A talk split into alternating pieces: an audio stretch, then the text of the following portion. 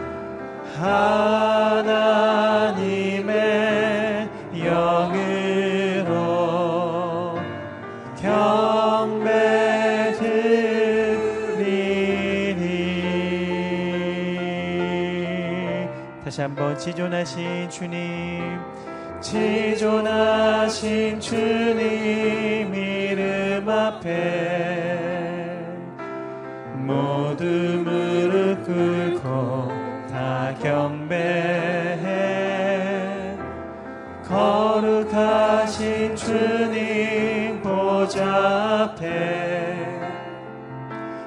엎드려 절하세 아멘 예수는 그리스도. 예.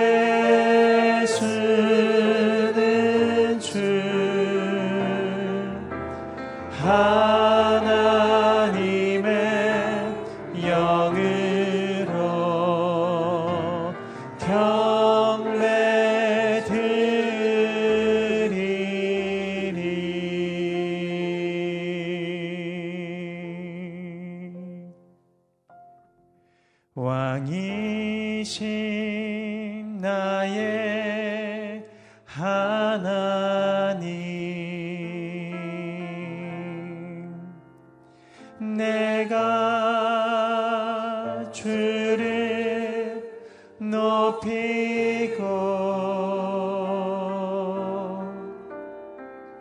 영원히 주의 이름을 송축하리이다.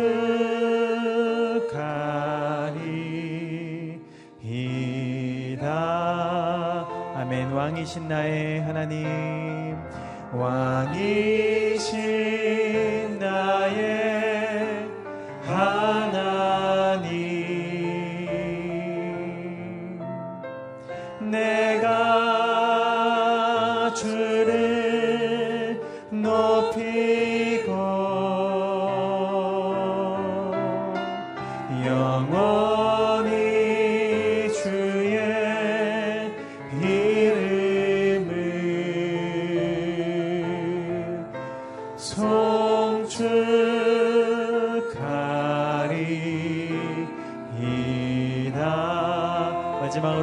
신나요?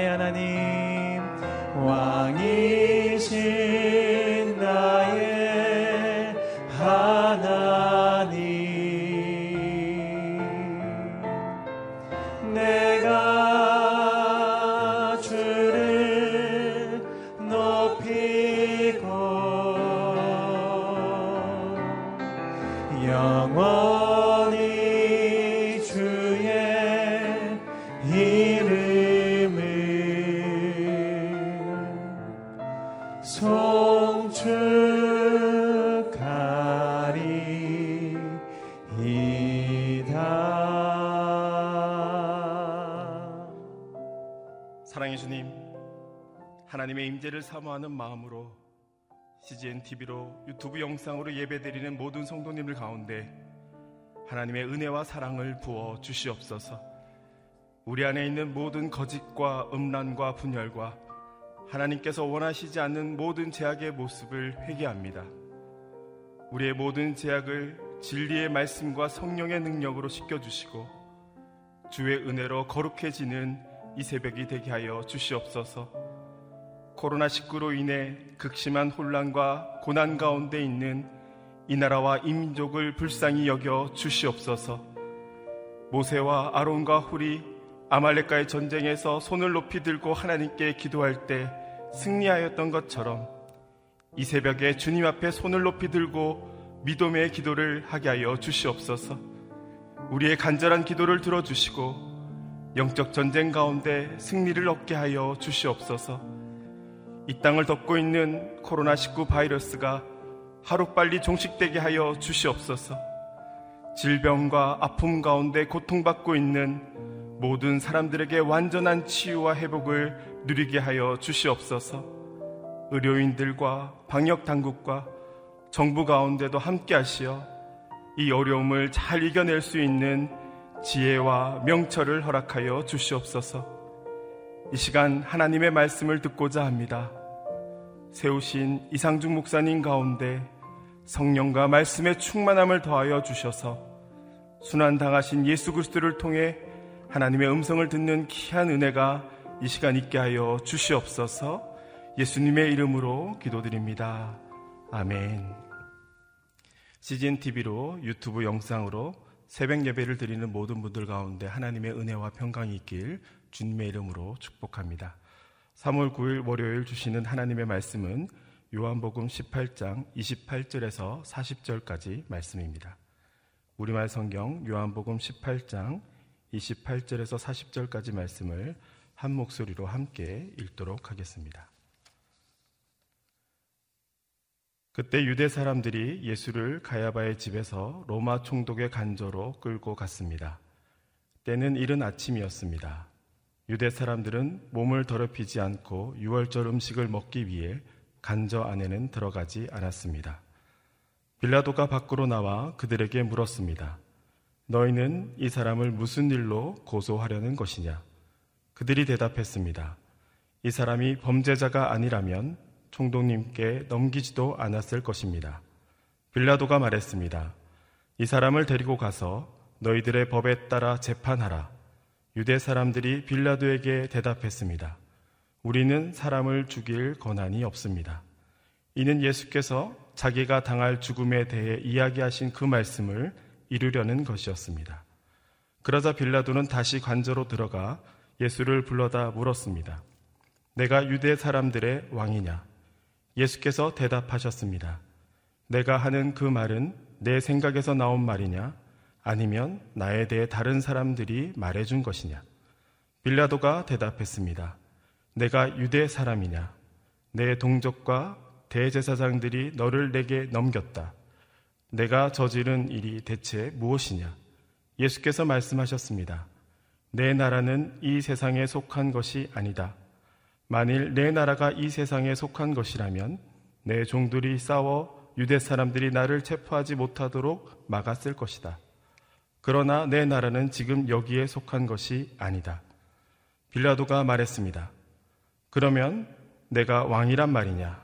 예수께서 대답하셨습니다. 내 말대로 나는 왕이다. 나는 진리를 증거하려고 태어났으며 진리를 증거하려고 이 세상에 왔다. 누구든지 진리에 속한 사람은 내 말을 듣는다. 빌라도가 물었습니다. 진리가 무엇이냐? 빌라도는 이 말을 하고 다시 유대 사람들에게 나가 말했습니다. 나는 이 사람에게서 아무 죄도 찾지 못, 못했다. 6월절에는 내가 재수 한 사람을 놓아주는 갈래가 있는데 너희들을 위해 유대 사람의 왕을 놓아주는 것이 어떻겠느냐. 그러자 그들이 다시 소리쳤습니다. 그 사람이 아닙니다. 바라바를 놓아 주십시오. 바라바는 강도였습니다. 정치적 왕국이 아닌 진리 왕국의 왕이라는 제목으로 이상주 목사님 말씀 증거해 주시겠습니다.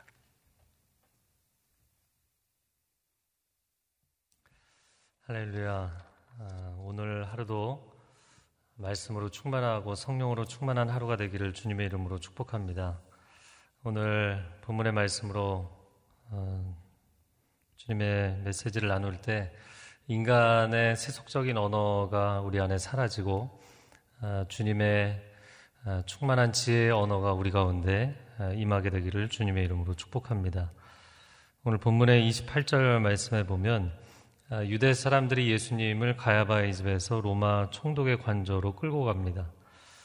아, 유대인들이 이미 사내들인에서 예수님을 정죄했지만 합법적인 처형권을 얻기 위해서 총독인 빌라도에게 데려갔던 것이죠.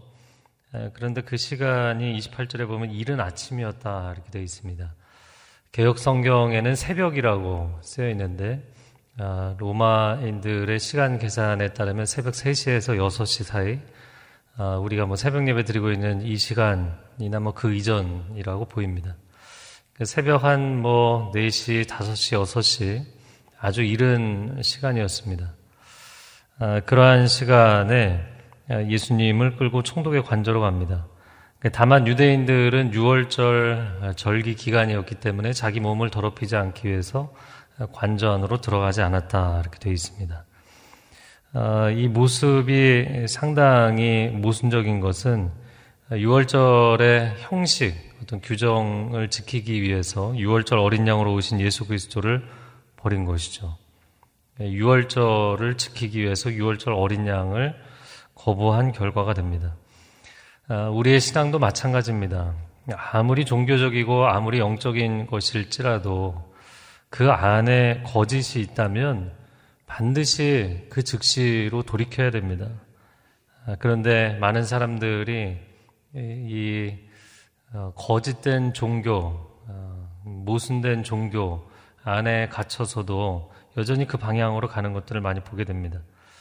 아, 우리가 역사적으로 성경의 역사에서 잘 아는 어, 사건 중에 여로보암 왕 시대, 그가 북이스라엘의 아, 왕국을 세우고 나서 베델과 단의 금송아지 우상을 만들죠. 그 하나님의 사람이 하나님의 명을 받고 그곳에 가서 하나님의 심판을 예언합니다. 아, 왕궁에 들어와서 음식을 좀 먹어라. 아, 나는 하나님께서 여기 머물지도 말고 음식을 먹지도 말라고 하셨기 때문에 나는 곧장 가겠다. 그런데 그때 베델의 한 늙은 선지자가 그를 찾아와서 나도 하나님의 사람이고 선지자다. 천사가 나를 보내서 노라하금 우리 집에 들어와서 음식을 먹고 쉬게 했다.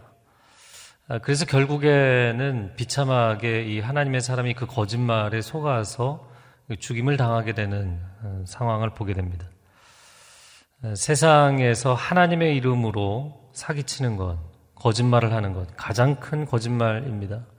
이 시대에 우리가 깨어서, 물론 이 어려움의 시대에 회개하고 우리 자신을 돌이켜 봐야 되지만 또 한 가지는 시대가 갈수록 거짓된 방향으로 흘러가고 있고 하나님의 이름으로 거짓을 행하기 때문에 영적 분별력이 어느 때보다도 중요한 시기입니다. 아, 우리의 시대 또 우리 자녀들의 세대 하나님의 사람들에게 영적 분별력이 있게 되기를 주님의 이름으로 축복합니다. 자, 29절 말씀에 보면 빌라도가 밖으로 나와서 그들에게 질문합니다. 너희는 이 사람을 무슨 일로 고소하려는 것이냐? 빌라도가 역사적으로 보면 아, 그는 굉장히 잔인하고 오만한 인물, 아주 빡빡한 인물로 기록이 되어 있습니다. 아, 그런데 그런 빌라도가 새벽에 자신을 찾아온 사람들을 만나줬다. 그왜 만나주었을까? 아, 원래 총독의 관저는 예루살렘에 있다기보다는 가이사랴에 있는 것이죠. 시저의 이름을 따서 가이사랴라는 인공 항구를 만들었는데 그 가이사랴의 로마 주 부대가 주둔하고 있고 그리고 총독의 관저가 있습니다. 예, 근데 그가 예루살렘에 머물고 있었던 이유는 이 6월절이란 절기가 워낙 유대인들에게 가장 중요한 최대 명절이기 때문에 그때 유대인들의 소요가 일어나게 되면 진압을 하기 위해서 와 있는 상황이었습니다. 그렇기 때문에 자신이 지금 이 시점에 이 관저에 있는 가장 중요한 이유가 유대인들이 일으킬 수 있는 어떤 반란의 움직임, 그 움직임을 사전에 감지하고 제압하기 위한 것이었기 때문에 당연히 빌라도는 이 새벽이었지만 밖으로 나갔던 것이죠. 자, 아, 이 사람이 무슨 죄가 있다고 너희가 고소를 하느냐? 그때 유대인들이 그는 범죄자다 이렇게 얘기를 합니다. 범죄자가 아니었다면 우리가 고소하지 않았을 것이다. 이미 단정을 지은 것이죠. 아, 뭐 예로나 뭐 오늘날도 마찬가지지만 이 법정에서는 피의자 무죄 추정의 원칙이라는 게 있는 것이죠. 그러니까 피의자가 의심을 받는 아, 그 사람이 아, 유죄로 판결이 나기 전까지는 무죄라고 추정을 해야 되는 것인데 그들은 이미 단정을 하고 있습니다. 자, 그러니까 그들이 단정할 수 있는 근거라는 것은 유대의 종교법에 의한 것이잖아요. 그래서 31절에 보면 빌라도가 이 사람을 데리고 가서 너희들의 법에 따라 재판하라 이렇게 이야기를 합니다. 아, 그러니까 유대 종교법에 따라서 너희가 그렇게 판단을 한 것이니까 유대 종교법으로 너희가 재판해라. 그랬더니 유대인들이 이어서 31절 하반절에 우리는 사람을 죽일 권한이 없다. 아, 우리의 법으로 이야기하면 이 사람은 사형이 맞지만 네, 그러나 사형을 언도할 수 있는 합적, 합법적인 권한이 없다 이야기를 합니다. 그래서 빌라도가 예수님을 총독 관저로 데리고 들어가는 장면이 33절에 나옵니다. 자, 여기서부터 이 빌라도와 예수님의 대화 를 집중해서 보았으면 좋겠습니다. 빌라도가 예수님에게 뭐라고 질문을 하냐면 33절에 내가 유대 사람들의 왕이냐?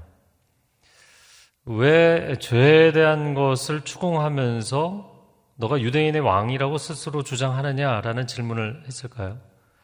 아, 당연히 로마 제국 시대 뭐, 뭐 고대나 오늘날이나 마찬가지지만 가장 큰 중범죄로 여기는 것이 반역죄입니다.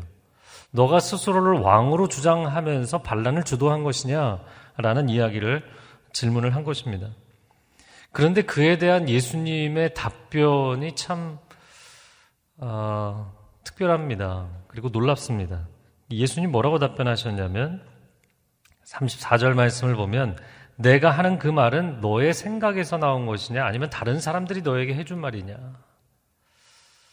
두 가지 의미가 있다고 보입니다.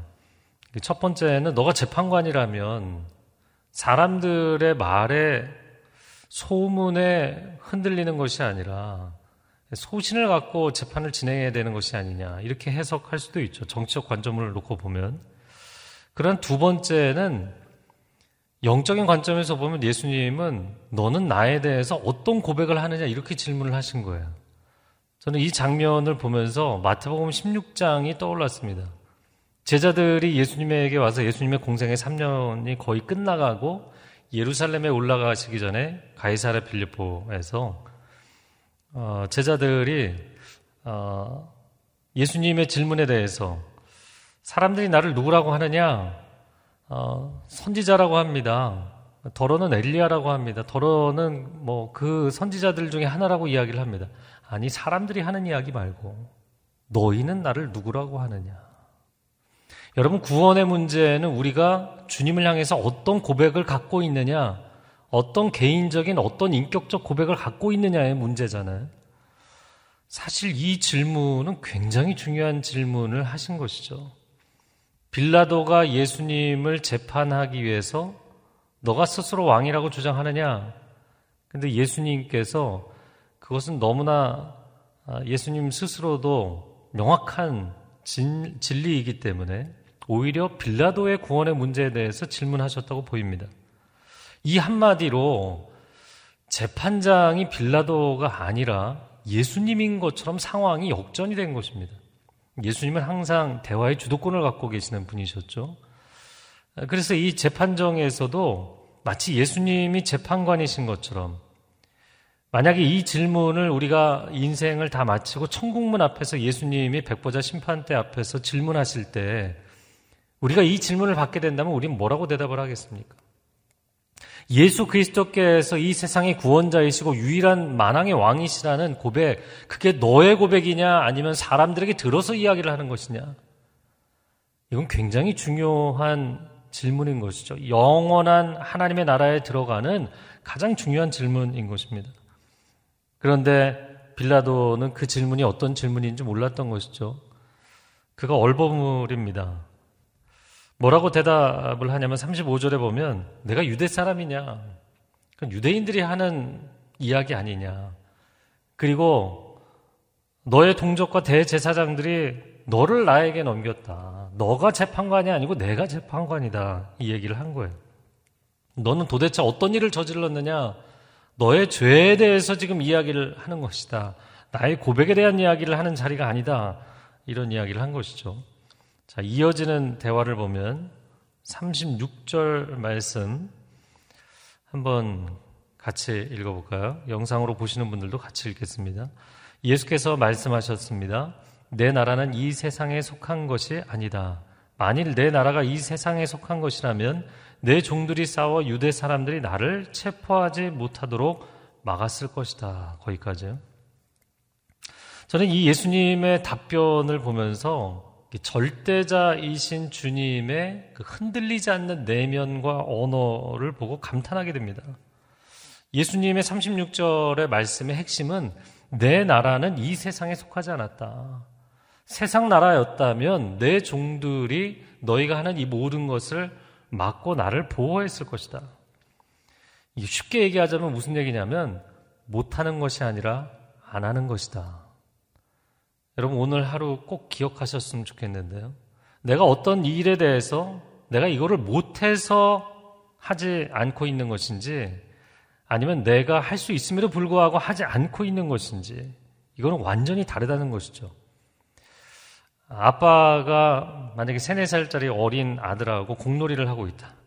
그럼 아빠가 갖고 있는 체력과 실력을 다 발휘하면 안 되잖아요. 그럼 아이가 기가 죽지 않겠습니까?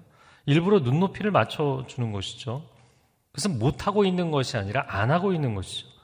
예수님이 지금 저들을 제압할 수 없어서 그들을 막아설 수 없어서 가만히 계신 게 아니라는 것입니다. 하실 수 있음에도 불구하고 하지 않고 계시는 것이죠. 온 세상의 공격과 오해와 비난을 받으시면서도 자기 변호를 하지 못해서가 아니라 하지 않고 계시는 것입니다. 싸우고 대립하고 화를 낼 수 있지만 그걸 하지 못하는 것이 아니라 하지 않는 삶을 선택하신 것이죠. 뭐 가령 태권도 유단자들이 무술을 함부로 사용하지 않는다 이렇게 얘기를 하잖아요. 그것은 실력을 발휘하지 못해서가 아니라 하지 않는 것입니다. 예수님이 종말에는 심판을 행하실 것입니다. 그때는 직접 그 일을 진행하시겠지만 지금은 그것을 하지 않으시는 거예요. 세상에서도 이것은 마찬가지 상황들이 있습니다. 내가 실력이 없어서 못하는 것과 실력이 있음에도 불구하고 화평과 은혜를 나누기 위해서 건강한 공동체를 세우기 위해서 하지 않는 것은 다른 것이에요. 아, 교회도 마찬가지죠. 지금 이런 시국에 공예배를 못하는 것이냐, 안 하는 것이냐는 전혀 다른 차원의 문제인 것입니다. 세상이 볼 때는 그냥 겉으로 보이는 표면적인 팩트만, 사실만 놓고 보면 공예배를 안 하고 있구나, 못 하고 있구나, 이렇게 생각하겠지만, 못 하는 것과 안 하는 것은 완전히 다른 것이죠. 사순절 기간입니다. 예수님도 합당한 것을 스스로 주장하지 않으셨어요. 왜냐하면 예수 그리스도의 십자가의 구원과 은혜가 흘러가야 되기 때문입니다. 그래서 죽을 수밖에 없는 영혼들을 살려내야 되기 때문입니다. 우리가 이 시기에 공예배를 드리지 않기로 결정한 것. 여러분 그 한가운데서도 여러분의 신앙과 교회의 신앙이 위축되는 것이 아니라 예수님처럼 흔들리지 않는 여유와 담대함과 평안이 넘치게 되기를 축복합니다. 그리고 예수님이 이 길을 선택하신 것은 사랑 때문이고 생명을 살리기 위한 선택이셨다는 것을 기억할 필요가 있습니다. 자, 37절에 보면 근데 빌라도는 원위치였어요. 하나도 변한 게 없어요. 자, 그러면 너가 지금 나라에 대한 이야기를 했으니까 결국에 너가 왕이란 얘기지. 이런 얘기를 합니다. 어쨌든 왕이라는 거 아니냐? 그랬더니 예수님이 한 번 더 설명을 해주셨어요. 그래, 내 말대로 나는 왕이다. 나는 진리를 증언하려고 태어났다. 누구든지 진리에 속한 사람은 내 말을 듣게 돼 있다. 말씀을 하십니다. 저는 이 부분을 보면서 예수님이 국가에 대해서 설명을 하고 계시다고 이렇게 보입니다. 국가의 3요소, 여러분 영토와 주권과 국민이잖아요. 그러니까 예수님이 지금 이야기하시는 하나님의 나라, Kingdom of God, 하나님의 나라는 세상 나라와는 다른 것이라는 거예요. 전혀 다른 영토, 영역, 진리의 영역의 나라다라는 이야기를 하고 계시는 것이고요. 그리고 전혀 다른 주권, 하나님의 주권으로 통치하시는 나라입니다. 그리고 전혀 다른 백성, 진리에 대해서 반응하는 백성들이 존재한다라는 말씀을 하고 계시는 거예요. 빌라도는 이게 이해가 안 돼. 이 영적 관점이 열리지 않고 그런 정치적 관점만 있기 때문이죠. 그래서 빌라도가 38절에 진리가 도대체 뭐냐? 이렇게 반문하죠. 그리고는 대답도 듣지 않고 나가서 그는 죄가 없다 이야기를 합니다. 당시에 그 로마인들 또 그 이전에 헬라인들 그리스 로마 철학이라고 이야기하죠. 이 철학적 관점에서 진리에 대해서 많은 논쟁이 있었습니다. 플라톤의 이데아론처럼 어, 형이상학적인 절대주의를 주장하는 철학도 있지만 그러나 뭐 쾌락주의 같은 경우도 그렇죠. 상대적인 상대주의적인 철학이죠. 쾌락이라는 것은 사람의 기준에 따라 다르잖아요. 또 궤변론자들까지 당시에 그리스 로마 철학이라는 것은 굉장히 다원주의적인 것이었습니다. 오늘날도 사상이 굉장히 다원주의적이죠. 종교도 다원주의적이고. 그러니까 진리가 뭐냐? 이렇게 반문을 해놓고 나서 빌라도가 그런 사변적인 얘기는 필요 없다. 스스로 단정을 짓고 나가서 이 사람에게는 내가 찾는 정치적인 죄가 없다라고 이야기를 했어요. 그리고 나서 마무리되는 장면을 보십시오. 어, 내가 너희에게 이 유대인의 왕을 놓아주랴. 그랬더니 유대인들이 뭐라고 주장을 합니까? 아닙니다. 바라바를 우리에게 주십시오. 바라바는 어, 반란을 주도했던 인물이었죠. 아, 예수님을 반란죄로 처형해야 한다고 고소했던 사람들이 반란의 주동자를 달라고 요청하는 또 다른 아이러니가 보입니다. 오늘 본문의 두 가지 모순이죠. 6월절에 구원을 얻기 위해서 그 6월절에 구원자로 오신 분을 거절하는 것. 죄를 해결하겠다고 오히려 죄를 다시 선택하는 것. 참신앙이 아닌 비뚤어진 종교가 얼마나 인간을 망가뜨릴 수 있는지를 보여줍니다. 최대 구원 뒤에 가려져 있는 영적인 최대 사기극이 있는 것이죠. 그러나 정반대로 이야기를 한다면 예수님의 대화를 통해서는 모순이 아니라 놀라운 영적인 역설을 보게 됩니다. 예수님이 너무나 무기력해 보이고 예수님은 이제 십자가 처형의 길을 가지만 가장 연약하고 가장 비참한 그 길에 가장 놀라운 하나님의 사랑의 능력이 나타나는 줄로 믿습니다. 이것이 예수님이 선택하신 길이고 우리가 선택하는 길입니다. 여러분, 하지 못하는 것과 하지 않는 것은 분명히 다른 것입니다. 하나님의 사람으로서 절제의 기간을 지나가면서 이 사순절 기간에 우리 안에 성령의 충만함과 말씀의 충만함 그리고 하나님의 사랑의 충만함이 넘쳐서 만나는 모든 사람들에게 이 선한 영향력이 흘러가게 되기를 주님의 이름으로 축복합니다. 이 시간 함께 기도하겠습니다.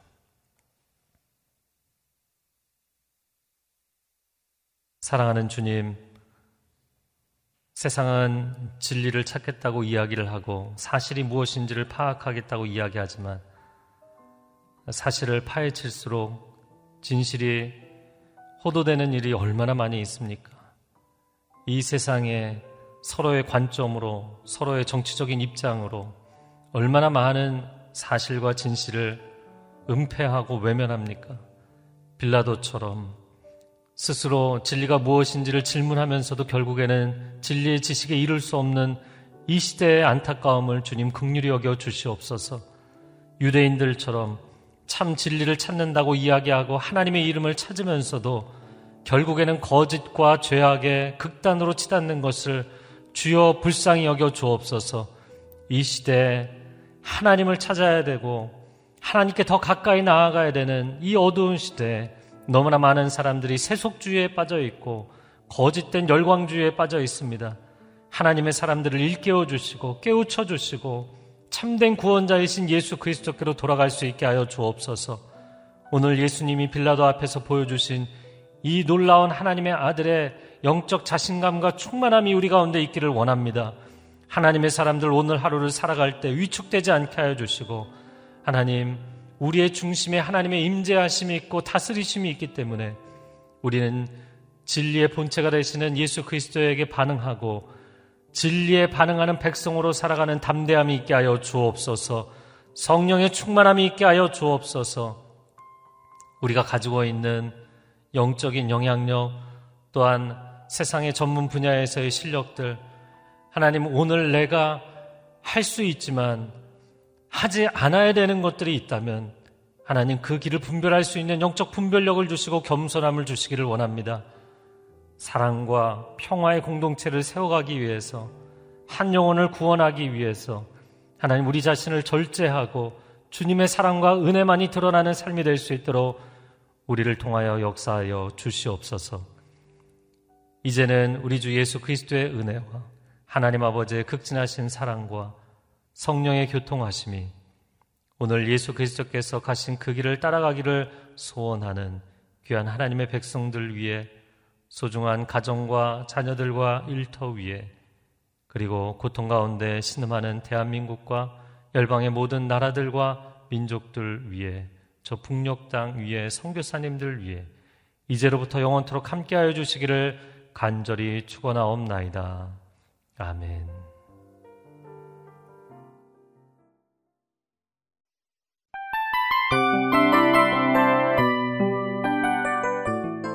이 프로그램은 청취자 여러분의 소중한 후원으로 제작됩니다.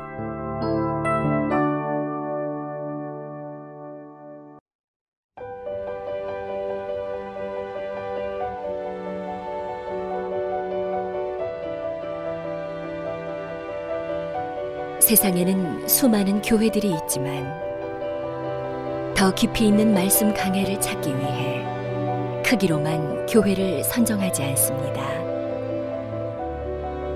보다 좋은 영적 콘텐츠를 더 많이 나누기 위해 방송비를 받지 않습니다. 1년 365일 복음만 전하고 싶어서 우리는 광고를 하지 않습니다. 온누리의 복음을 땅끝까지 CGN TV와 함께 땅끝 성교사가 되주세요